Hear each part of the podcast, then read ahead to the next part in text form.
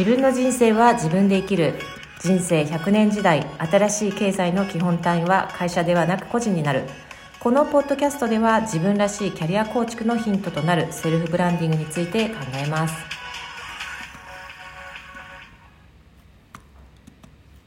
こんにちは外資系ラグジュアリー企業で人材育成をしている山内彩です。こんにちは同じく外資系ラグジュアリー企業でトレーニングをしている田中優子です。さて、はい、今回はスペシャルゲストをお招きしてのエピソードです。はい。LV 嬉しいですね。嬉しい嬉しいですね。あの同僚の 同僚のといいますか。エルベメジジャパンのホールディングスでタレントアキジションディレクターとして働いている直美高瀬さんを直美高瀬さん高瀬直美さんをゲストにお招きしたんですけれども今回お仕事を超えてね私たちのポッドキャストにご協力いただき非常に嬉しいですよねはい、そしてあの多くの、ね、採用に関わっている直美さんなので人の個性とか可能性を見抜いてキャリアのアドバイスとかされてると思うんですよ。今回ね、うんうん、あのまたご自身や人材の魅力をこうオンラインとかオフラインでねいろんなアピールもすごいすることとかあのアドバイスとかね私いただいたりしててなのでこうセルフブランディングとかすごく上手な人なんじゃないかなと思っていろんなことね伺えるかなと思いました。はい。直美さん、ありがとうございます。楽しみにしてました。一度ね、ゆっくりお話ししたいと思っていたんですね。いつも元気な直美さんなんですけれども、あのー、今日は、そんな直美さんの、こう、いつもね、直美さんのお話を聞くことって私あんまりないので、自身のキャリアとか人生のジャーニーについて伺ったり、あと学生さんだけではなくてキャリアの構築に何が大切なのかでどんなことができるかということについて伺いたいと思ってます。でこれから私たちがね人生100年時代を自分らしく生きる上で今すぐ行動を始めるためのヒントについて一緒に考えていけたらなと思います。よろしくお願いします。よろしくお願いします。はい。ではですね早速ですが直美さんに、まあ、今ね具体的にどんなお仕事をされているのかこのタレントアキジションって一体何だっていうところで、うんうん、自己紹介お願いしてよろしいですか？はい大丈夫ですよ。そうですねあのタレントアクジションってあまりこうピンとこない人も多いと思うんですね。で企業によってタレントアクジションってだいぶ変わってくるので私がやっている LVMH のタレントアクジションっていうのは採用をより上手にできるために、うん、あのもっといろんな方に企業のことを知ってもらう活動をしてます。なのでまあ簡単に言うと採用の一歩手前のねお仕事をしてます。うん、なんかそのタレントアクアジションっていうお仕事をしていて何が一番面白いですか？何が素晴らしい、ね、うんつはなんだろうもうあの例えば会社のね求人を、求人サイトに載せるじゃないですか、はい、その時点で、うん、LVMH のことを知ってたって言ってもらえるようにしたいから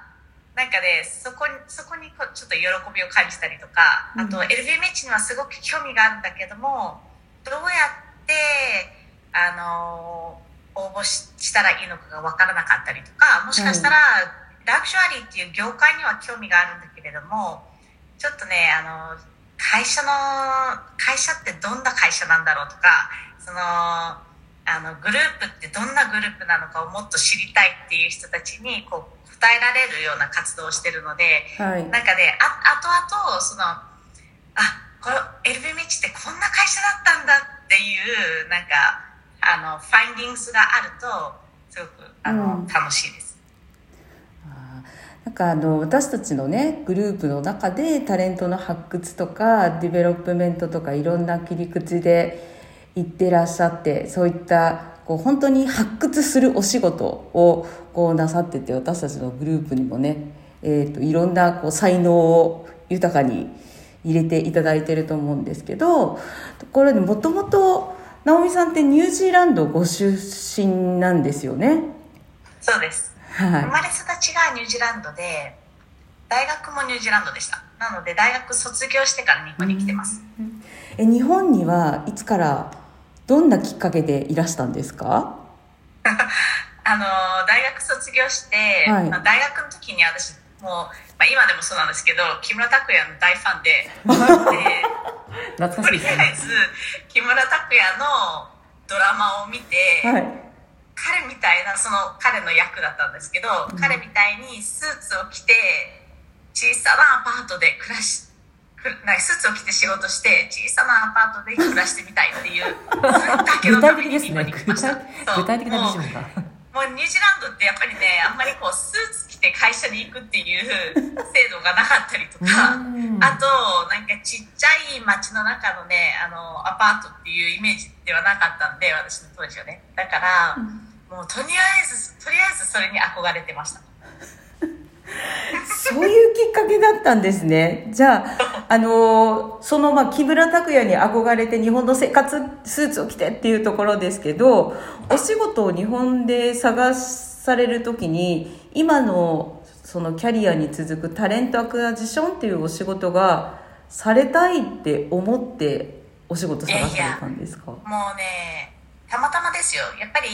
あの小さい頃に大きくなったら私 talent acquisition director になりたいっていう子供なんていないんで でそもそも私も当時は、まあ、今はあるかもしれないですけど私が大学の時は人事のあの教育なんて大学のこう教科としてもなかったんで。うんあの human resource を勉強してる人っていうのがいなかったから、はい、人事っていうのはたまたま入る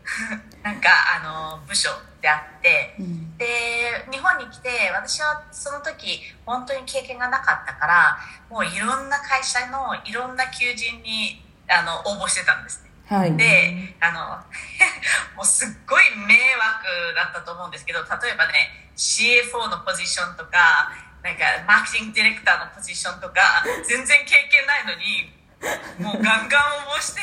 でこのポジションの経験はないけれどもこの人のアシスタントになりたいですみたいなアピールをしてたらそうそしたらなんかね人材紹介会社が、うん、あなたみたいにしつこい人が欲しいって言ってくれてそれで人材紹介会社が拾ってくれたんです。へえあそうなんだ。でも確かにあの そうなんだっていうか直美さんってすごくなんていうのかな粘り強いよね。それね仕事しててうん思う。このもっとこれあともう一発もうもう一歩前みたいな私だ私はまあこれでいいかなとかいうところを直美さんねさらに行く。だからそこねいつも尊敬してる。なんかねなんかこう壊しぶち破っていくっていうの？なんか壁みたいの？すごい。すいませんなんかねいろいろ伝わってきますね。大学でね、勉強してた、うん、あの科目が、Bachelor of Planning って言って、都市計画だったんですね。うん、で、ただ、あの、プランニングっていうだけであって、まあ、の、その、都市だけではなくて、うん、もう計画を作りましょうっていうね、あの、4年間だったんですけど、もうとりあえず私はその時は本当にね何でもかんでもこうプランニングさえすれば人生はうまくいくって思ってたんですけどまあそうじゃなかったですね。もういいいいいい風にプランニングできるところとプランニングしてもプランニングしてもその通りにならないっていうところもありますからそれがまたちょっとこのあの日本に来てからの人生もちょっと面白いところです。うん。その日本にいらしてこうプランニングがをすればうまくいくでもこうプランニング通りにはいかないっていうところも含めてその今までやってきていただいた中のその仕事をなんだろうなする際とかまあ本当にその仕事を選ぶ際こういろいろなね方をいろんな会社にねえー、紹介されてフィットするかなみたいなことを考えていらっしゃったかもしれないんですけれどもなんかそういった中でご自身とあとキャリア経験の中でこれが大事って感じる点とかありますか？そうですね、うん、やっぱりあの、まあ、プランニングにはちょっと基づくんですけれども、うん、あのプランニングってこうショートタームの例えばねあの今日のプランニングとか明日のプランニングっていうのは簡単にできるかもしれないですけれども、はい、キャリアキャリアについてはやっぱりねあのこの1年後とか2年後ではなくてもうちょっと先を見るのが大事なんじゃないかなって私はすごくあの思っていまして、うん、でこれはもう20年以上ねあのキャリアアドバイスとかあのちゃんとアクジション的なリクルートメントに基づいたお仕事をさせてもらってる中で、うん、振り返って思うとやっぱり一番うまくいってるところはこう次のステップっていうよりはそそのさらに次のステップをちょっと描きながらあのスキルとかその必要な経験っていうのをゲインしながらキャリアっていうのは作っていくんだなってよく思います。うん。え直美さん自身もこうなんていう割とその2年3年さらにその先、まあ、例えば転職っていうことも考えた場合にあの結構先を先を考えてあのそうですね、うん、時特にあのこれは若い人たちにあの大事なんじゃないかなって思うんですけど、うん、例えば私が日本に来た、まあ、きっかけがその木村拓哉に憧れてきたっていうのがあってそれでたまたま 人材紹介会社にね拾ってもらってでその人材紹介会社に私結局12年いたんですね。うんうん、でそこでねいろんな仕事させてもらって結構若いうちにチームマネジメントもの経験もさせてもらったりとか。あのすごくなんだろうあのすごくこうこうキャリアとしていろんなことを経験させてもらったんですね。うん、でその12年経った時にもうそろそろここ私卒業しなきゃいけないっていう時期が来てであのその卒業する時に、まあ、あの自分がずっと見てきていたフィールドのラグジュアリーとかファッションとか、まあ、B2C のあの、うん、インダストリーっていうその業界はまでは絞ってたんですね。で、うん、その業界の中で仕事を探そうって思った時にじゃあどういう会社に行きたいんだろうって思った時にこう会社を私リストアップしたんです、うん、で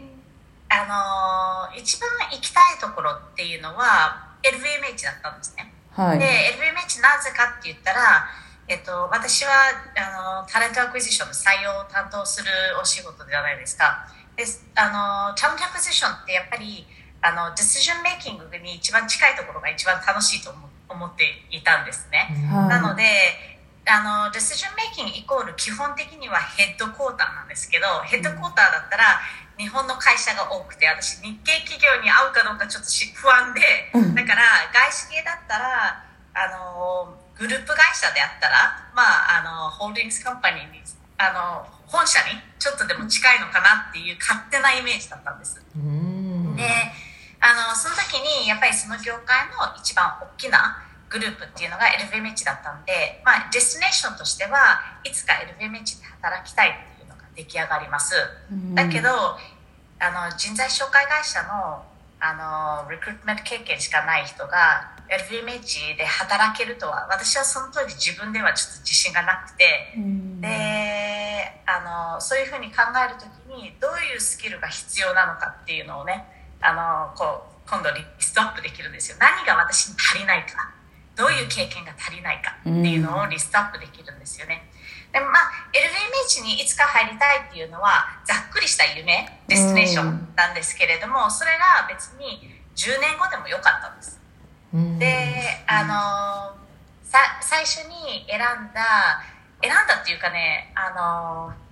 選んでもらったもう本当にねまた拾ってもらったっていう感じですごく私にとってあのキャリアのなんていうのあの天気天気っていうの、はい、天気があの転機があったのがあの違うライチュアル業界なんですけれども、うん、もう少し小さな規模でプラス私がずっと自分の強みだと思っているそのピープルマネジメントチームマネジメントとかあと仕組み作りができるあのミッションがあったんですね。で、はい、そこにあのそこの会社が私の私はそのラグジュアリーの経験がなかったのにもかかわらずリスクを負ってねテイクしてくれたっていうのがすごくあのもう本当にラッキーなことで、うん、でもそこで本当に5年から10年頑張って働こうって思っていたんでね、あのすごくそこのチームチームにも恵まれてすごくたあの楽しい経験だったんですけれどもそしたらそこで働いているうちに2年ぐらい経ってからあの LVMH から、あの声かけていただいてそれで LVMH でもこう立ち上げのミッションをいただけるっていうことで転職をしたんです。なのでやっぱりなんかそのデスティネーション先があの明確であるほど、うん、なんだろうあのそのそこに出会えるチャンスっていうのがもしかしたら生まれるんじゃないかなって思ってます。うんね、なんかそのデスティネーションっていうのがまあ明確でありさらにその、まあ、自分でそこに対して動くってこともあるんだけれども、まあ、外的な要因で何か動かなきゃいけないっていうことも起きたりするかもと思うんで転職っていろんなタイミングがあると思うんですけどその辺どうですか？そうですね。で私の場合はもう本当にその通りでその12年経った時に12年人材紹介会社でね働いてた時にあのもう卒業しなきゃいけない時期が来たっていう話をちょっと今したんですけれども、うん、実はそれは私のプライベートにもあのつながっていて、うん、で当時あの私はその時ねあの離婚をすることになっていて、うん、で一人もう女性一人で生活をしなければいけないっていう時に人材紹介会社私が働いてた人材紹介会社はあのなんですかベースが低くてねコミッションが高い、うん、あのなんだろうあのそういうあのお給料の仕組みになってたんです、うん、でそ離婚する時にやっぱり自分で家賃も払わなきゃいけないとか保育園代とかなんかいろいろねあのお金が必要になってくるっていう時にでこのベースだったらちょっと厳しいなって思っていてそのオーバーオールのねあのパッケージは良かったんですけれどもやっぱりボーナスを待って生活するのがちょっとその時は私はちょっと余裕がなくて、うん、だからあのベースをどうしても上げなきゃいけないっていうちょっとねあの本当のリアルリアルにあの転職を真面目に考えなきゃいけない時期でした。うん、でその時にやっぱりもうコミッションの大きなボーナスのポテンシャルを捨ててた捨ててでもその安定するあのベースサラリーを求めてあの転職したので正直あのoverall のパッケージ1年の annual salary っていうのは下がったんですよね。だけれどもその代わり私の心の安定 もうその時自分に必要だったのはもうあのその毎月入ってくる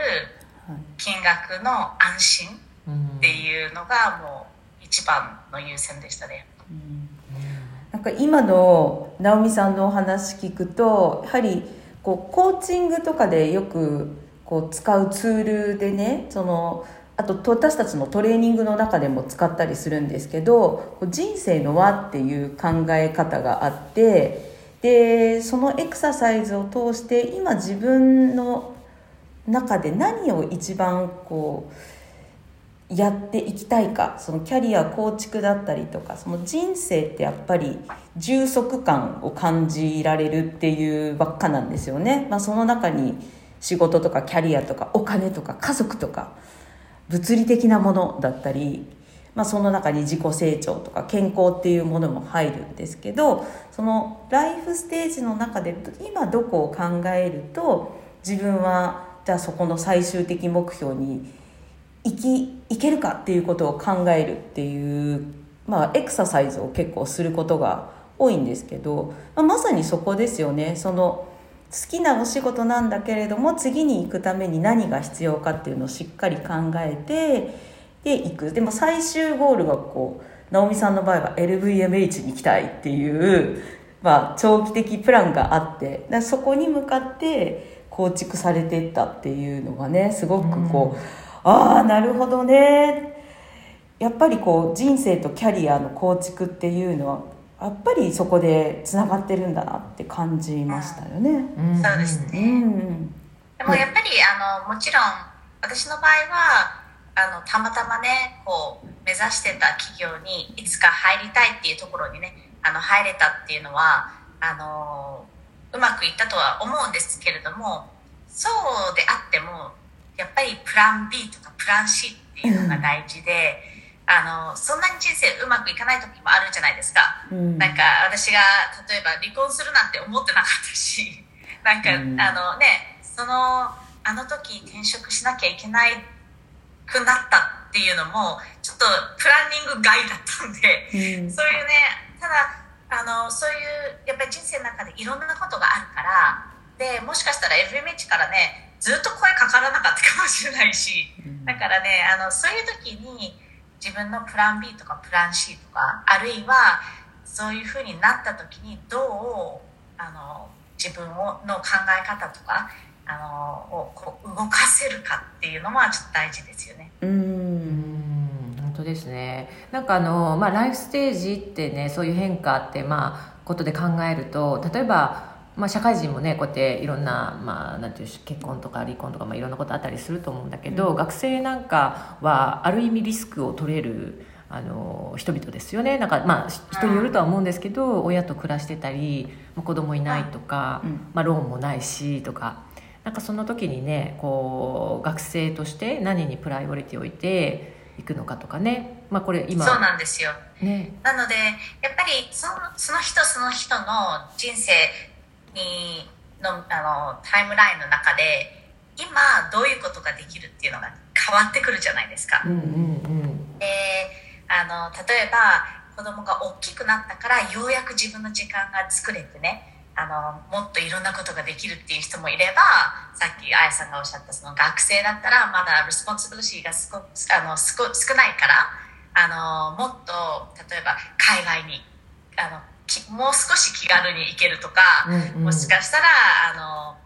あのなんだろう他の人たちより長い時間働けたりとか な仕事一つ以上持てるとかあの体力があるからこういうことできるとかいろいろあると思うんですよね。だから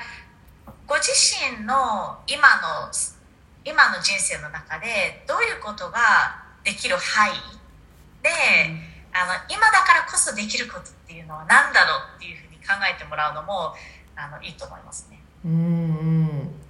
あとはねなんかあのー、こう最近はまた仕事っていう意味では若い人たちもスタートアップとか始めたりまあ、フリーランスをしてからその後ね企業に勤めるなんていう人もいたりしてなんかその働き方ってすごくダイバースな感じになってて、うん、でまさにね優子さんもその口で私もその口。なんか自分で独立してからまた企業来たみたいな感じなんですけど、うん、直美さんはそういう方々なんかにお会いしたりもするかと思うんですけどどんなことに気づきます、いやすすごくいいと思いますよ。やっぱりあのスタートアップの経験とかご自身で何かあの企業を立ち上げた人っていうのはもう本当のリスクテイカーなんでそういう意味ではあのこう仕組みがきれいにできていない会社でもなんとかやっていけるしあるいは そのあの、ね、あのそういうちょっとあの綺麗にな整ってない会社をもっとあのなんだろう変化させたりとか、うん、あの普通だったらあの考えないような仕組みとかを作ってくれたりとかするのでそういうやっぱりオントプレナーっていうマインドセットを持ってる人たちっていうのは企業にとってはすごく大きなメリットだと思います。それがね実は私はあの LMH でも呼んでるんですけどダイバースタレントって呼んでるんですけれどもやっぱり業界外の方とかそのダイバーシティっていうのはもしかしたらみんなあの男女とかナショナリティとかっていうかこうくぐりで考える方も多いと思うんですけれどもやっぱりダイバースプロファイルっていうのはあのいろんな経験をされてきた人。うん、うん、そういう人たちはすごく企業にとってはあのメリットだと思いますよ。ねなんかすごいあの採用の時もさやっぱり私なんかもその結局フリーランスから大企業に入ったわけなんだけど、うん、その時の人事って勇気があったと思うわけ。私みたいな よくわかる思いますよね。ね違う業界から来た私もそうだけど、だから通常だったらね経験のあるそのまま同じようなことしてた人取るだろうけど大企業の経験がない人でみたいなねなんかフリーでいろんな。そう。でもやっぱりねそれはあの私たち候補者としての立場から見ると絶対忘れないことじゃないですか、うん、この人に拾ってもらったとかね、うん、なんかそのねそう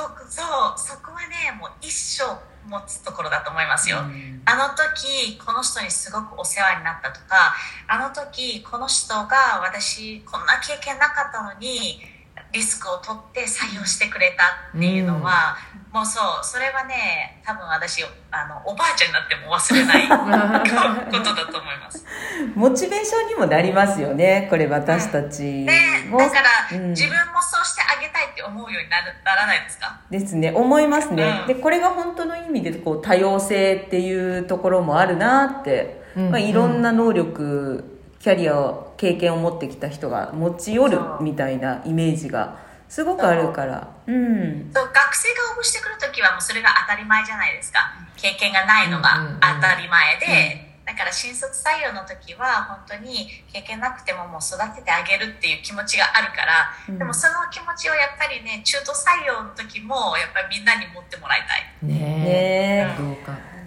なんか今直美さんその学生の話も出たんですけど直美さんはインサイド LVMH っていうプロジェクトで学生の方々に触れる機会も多いですよね。でなんか私も大学でキャリアのね講義とかをしてたんですけどまだまだなんか2回生ぐらいだったら何したいか分かんないっていう人が多い印象なんですね。で、ね、なんかこう学生については何か感じることってありますか？もうなんかね、うん、まず彼今の学生なのか今までの学生もそうだったけど私が知らなかっただけなのかわからないですけれども本当に優秀で、うん、でものすごくねやりたいことがはっきりしてるんですがはっきりしすぎてる学生が多いです。逆に。今は私が思う思うには。例えば何がやりたいかわからないけれどもその中でもこだわりがあって例えばマーケティングがやりたいとかあのー、なんだろうビジネスマネジメントがやりたいっていうキラキラワードがあって、うん、でそこに結構こだわってしまう、うん、あの方がちょっと多い多いかなって今は感じてます。で、えーと、具体的に何がやりたいかっていうそのねどちらかというとねなんでそれがやりたいのかが分かってない。うん。そう、ね、そのキラキラワードにはどっかで出会ってるんですけどでもなんでそれをやりたいかっていうところまでははっきり分かっていないながら、うん、そのポジションを目指すから結構ね同じような案件に非常に多くの学生が応募して変にコンペティションを作ってしまってるみたいな。うん、他のね案件もすごくね絶対このインターンシップとかこの新卒採用のポジション面白いと思うのにちょっとなんかあの、うん、彼らのレーダーには入ってないみたいな。うん、うん、そうですよね。なんかこうコンサルになりたいとか。Why っていうところをもう少し考えてもらいたいなって思います。うん、うん、なんかその Why っていうのはどどうどうやったのかあななんていうどういうふうに分かっていくんでしょうね。例えばねあの学生の方ってそのあのごめんなさいちょっとキラキラワードっていう言葉使っちゃってるんですけれども例えばもうマーケティングを具体例でね使うとマーケティングに入りたいと。で Y がわからない。でも多分マーケティングだったらあのイベントができたりとかあのなんかビジネスの方向性をに関われるあのなんかプロジェクトに関われるかもしれないとかなんかそういうあのことを言うんですけれども本当にそれってね会社のそのマーケティングポジションに入って半年とか1年のことをかを描いて言ってると思うんです。でももっと先を考えてね。じゃああなたは5年後とか10年後何してたいの、What's your destination? でそのデスティネーションににそのマーケティングのご経験がね、うん、プラスになるんであれば全然その Y が意味あるんですよね、うん、その destination 先が例えば5年後チームマネジメントをしてでマーケティングマネージャーになりたい。っていうあのミシあの destination があったとしたらそれであれば、うん、マーケティングにの部署に入ってでこのポジションに応募するっていう Y がちょっと見えてくるじゃないですか、うん、でもそのマーケティングマネージャーになりたいっていう destination とかそのマーケティングマネージャーになりたい理由がない中で、ただキラキラワードのマーケティング面白そうっていうだけでね、応募するの応募してしまうともしかしたら他のすごく面白い opportunity をあの見ないでねちょっと、あのもったいないことになるんじゃないかなって思うんですよね。なんかこうマーケティングの一体ね何がその面白いと思うのかとかね、まあ、勉強しててきっとマーケティングとか勉強してたと思うんだけどそれの何がこう具体的に面白いのかっていうのはいろんなその具体的に会社そういう会社ででマーケターやってる人たちと話すとかね。なんかそうなんです、うん、先にねあのやっぱりそういうロールモデルに話を聞いてみて実際に毎日何をやってるのかとかあのやってて何が楽しいかとかどういうところがあの辛いとかしんどいかっていうのを聞いてみてで自分のあの5年後10年後がこういうポジションであるかどうかをこう描けるかどうかですよね。でもしかするとその中にはすごく優秀な学生がいっぱいいるので中にはいつか自分のビジネスオーナーになりたいとかあのどっかのあのどっかの社長ポジションになりたいっていう方がいます。でも社長ポジションっていうのは何が必要かっていうのを考えるとマーケティングだけじゃないんですよ、ファイナンスの経験も必要だったりセールスの経験が必要だったり、でいろんなあの仕事のあのディビジョンのことを理解してないといけない、でそこをだから例えば10年後社長になりたいって思うのであればちょっとずつそのいろんなあの仕事の経験とかをさせてもらわないとあのホーリスティックなジェネラルマネジメントっていうのはできないんじゃないかなって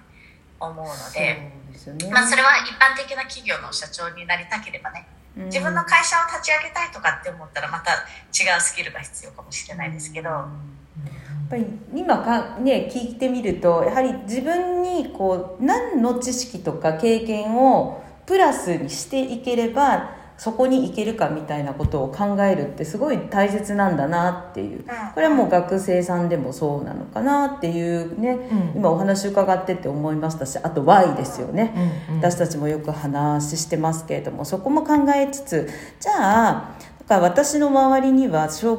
期の、まリタイアをしたとかしてる考えるっていう人もいるしでじゃあ直美さんから見てその人生100年時代に向けて、まあ、これから副業もそうだし自分はどう生きたいかを考える人なんかもいる大人がいるんですけどその辺は直美さんから見てどうですか？何かアドバイスだったりあればぜひお願いします。大人の方ですよね。うん、大人、うん、多分ねあのときめきを見つけてほしい。っていうのがまず、ときめき。なんかあのあるじゃないですか。誰だっけ、うん、あのあのお掃除のお掃除のお姉さんでさああこんまり？こんまり？こんまり。こんま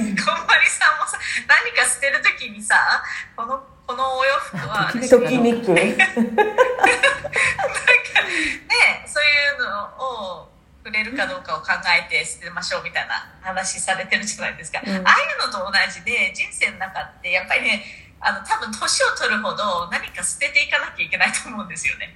で残すものが何かっていうという時にあのそのウェルビーイングじゃないですけれどもやっぱり何をしたら一番ワクワクするかとか何をしたら一番喜びを感じるかっていうのを考えてでそこを今度軸にしてあの活動してもらいたいなと思いますね。なんか今までだったら多分若い人たちだったら、えっ、ー、と業界か、えー、 job function 例えば私の場合だったらラグジュアリー業界。で job function があの人事とか、あの talent acquisition っていう job function で私はずっとキャリアを見つけていこうっていうプランをずっと作ってきました。で今私42歳なんですけど、なんかあのそろそろやっぱりその中でも一番喜びを感じるところってどこかっていうふうに今度考えを変えていって、うん、で次のキャリアとかあの人生につなげていこうかなって思うこうちょっとね今は人生のこう変わり目っていうかねそういう感じですね。だからあのチャウントアクジションの中でもとかああのラグジュアリー業界の中でも私が今やってることの一番喜びを感じることっていうのが何かでそこを今度軸にしてあのもう少しキャリアをこうデザインしていこうかなって思います。うんなるほどね。でも今すごい確かにねこういっぱい増やしていく時期もあるんだけどやりたいこととか興味あることとか。でも今度ここからまた人生100まあ多分40代とかねその辺りの人たちっていうのはいろいろやってきて。でじゃあでも本当にそこの中で何しなんかね何やってるとすっごくこ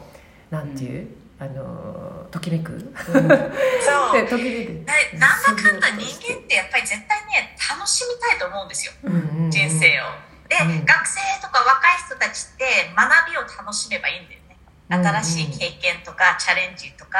あのそのビジネスのことを学ぶっていうのが多分楽しいと思うんです。で私も楽しかったんですよ、うんうん、えー、今も今も楽しいんですけどその中でやっぱり、あの例えば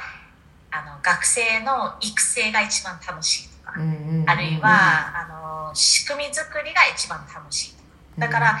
とあのタームアクジションじゃないかもしれない、うんうん、でもそのタームアクジションの中での仕事をやってる中で何が一番楽しかった楽しいんだろうっていうのをちょっと振り返る時期です。うん。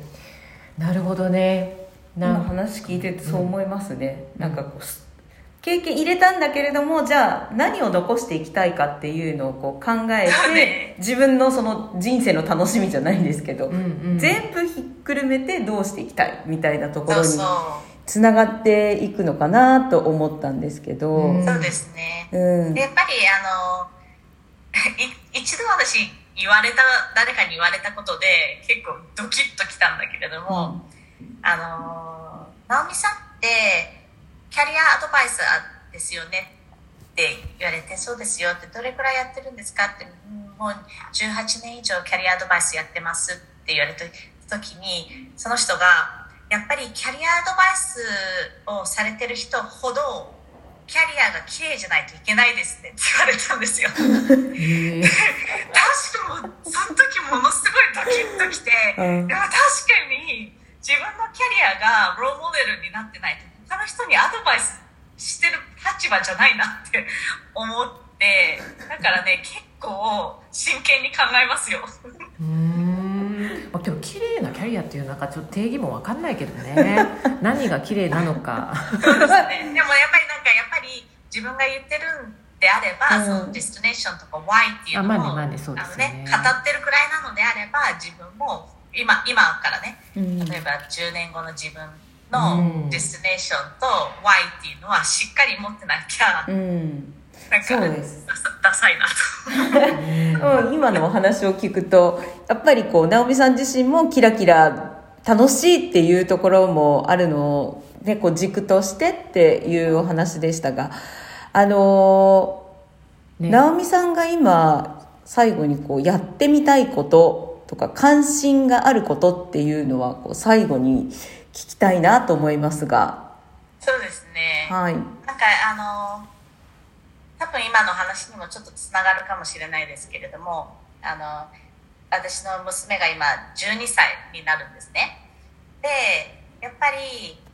彼女から見てあの会社で勤めるっていうのが素敵って思ってもらいたいし、うん、で別に会社じゃなくてもいいけれどもそのキャリアを持つ特にねキャリアを持つ女性とかあのっていうのをやっぱり素敵って思思ってもらいたいし、なんか彼女にも将来的に何でもチャレンジしてみようって思えるような、あの考え方を持ってもらいたいからそれってやっぱり特に周りの人がロールモデルになるじゃないですか。それは私だけじゃないんですけれどもやっぱりそういうあのこう働いていて輝いている人をもっと周りにも作ってで彼女の彼女からこうその人たちが見える 立立場にいてあげたいなと思いますね。でそれが自分の娘だけじゃなくてやっぱり今若い学生さんたちにも多分あのなんだろう卒業したらどういう人生を送ればいいんだろうとかねどういうキャリアを積んでいけばいいんだろうって悩んでる人とかも多いと思うんですよね、うん、でもその人たちにも少しでもなんかあこういう考え方があるんだとかこういうキャリアのデザインの仕方があるんだっていうのを知ってもらって少しでもなんか楽しい人生を送ってもらえるようにはしたいですね。うんそれがねこう直美さんみたいになりたい。いいロールモデルってやっぱり今の世の中すごい必要だと思うしあんな風にななりたいって思ってもらうそのそれがこう活力になったりすると思うのでいや今日は本当にいいお話を聞けたし赤裸々に本当にいろんな話を語っていただいてねありがとうございます。本当にあの奈美さんあのありがとうございましたあねなんかあのこのリスナーの方ねいろんな人いると思うんですけど、まあ、やっぱり今のね今日聞いてきた話あのどんなことをやりたいのか、まあ、長期的にね、うん、ディスティネーションはどんなことがあるのかということを考えたりそれは一体なぜやりたいのか、うん、Why ですね。ね Why っていうところもすごい重要でなんでそこに興味があるのかっていうのはやっぱりいろんな人と会ったりねしながら話を聞いてみたり動いてみるっていうこともすごく重要だなと思うこと。そしてあの奈美さんが言ってたけどとはいえ人生ねいろいろあるからプラン BC もねやっぱ考えながらライフステージによって柔軟に生きていくっていうこともすごく重要なのかなと思うしそして、まあ、我々ぐらいの世代になると今度人生100年時代っていうことを考え始めその時にはなんか一つ一つこうあのやってきたことを棚卸しして本当にときめくものって何なの？とかなんかこうそぎ落としてねこんまり？こんまりをやっていくっていうあのこれ非常に重要なあのヒントだな。キャリアの断捨離？キャキャリアの断捨離。いいですね。ね。もうこれがあのポッドキャストのタイトルになっちゃいそうな。キャリアの断捨離していかないとなっていうふうに思いました。なんか本当にね今日はいろんなヒントがあってあのね学びがありましたね、うんなのでそうですね。次回はぜひ今日ね直美さんに話していただいたことだったり、えー、いろんなヒントが詰まっていたと思うのでそこまで、えー、話してきたことをどうやってじゃあセルフブランディングに役立てていけそうかっていうことを整理して考えてみたいですね。はい。でそしてねあのちょっとまあ次回は生きがいなんかね生きがいとかにもついて考えてみたいなとかいろいろ思ってますけれども、うん、それでは直美さん本日は本当にありがとうございました。ありがとうございました。ありがとうございます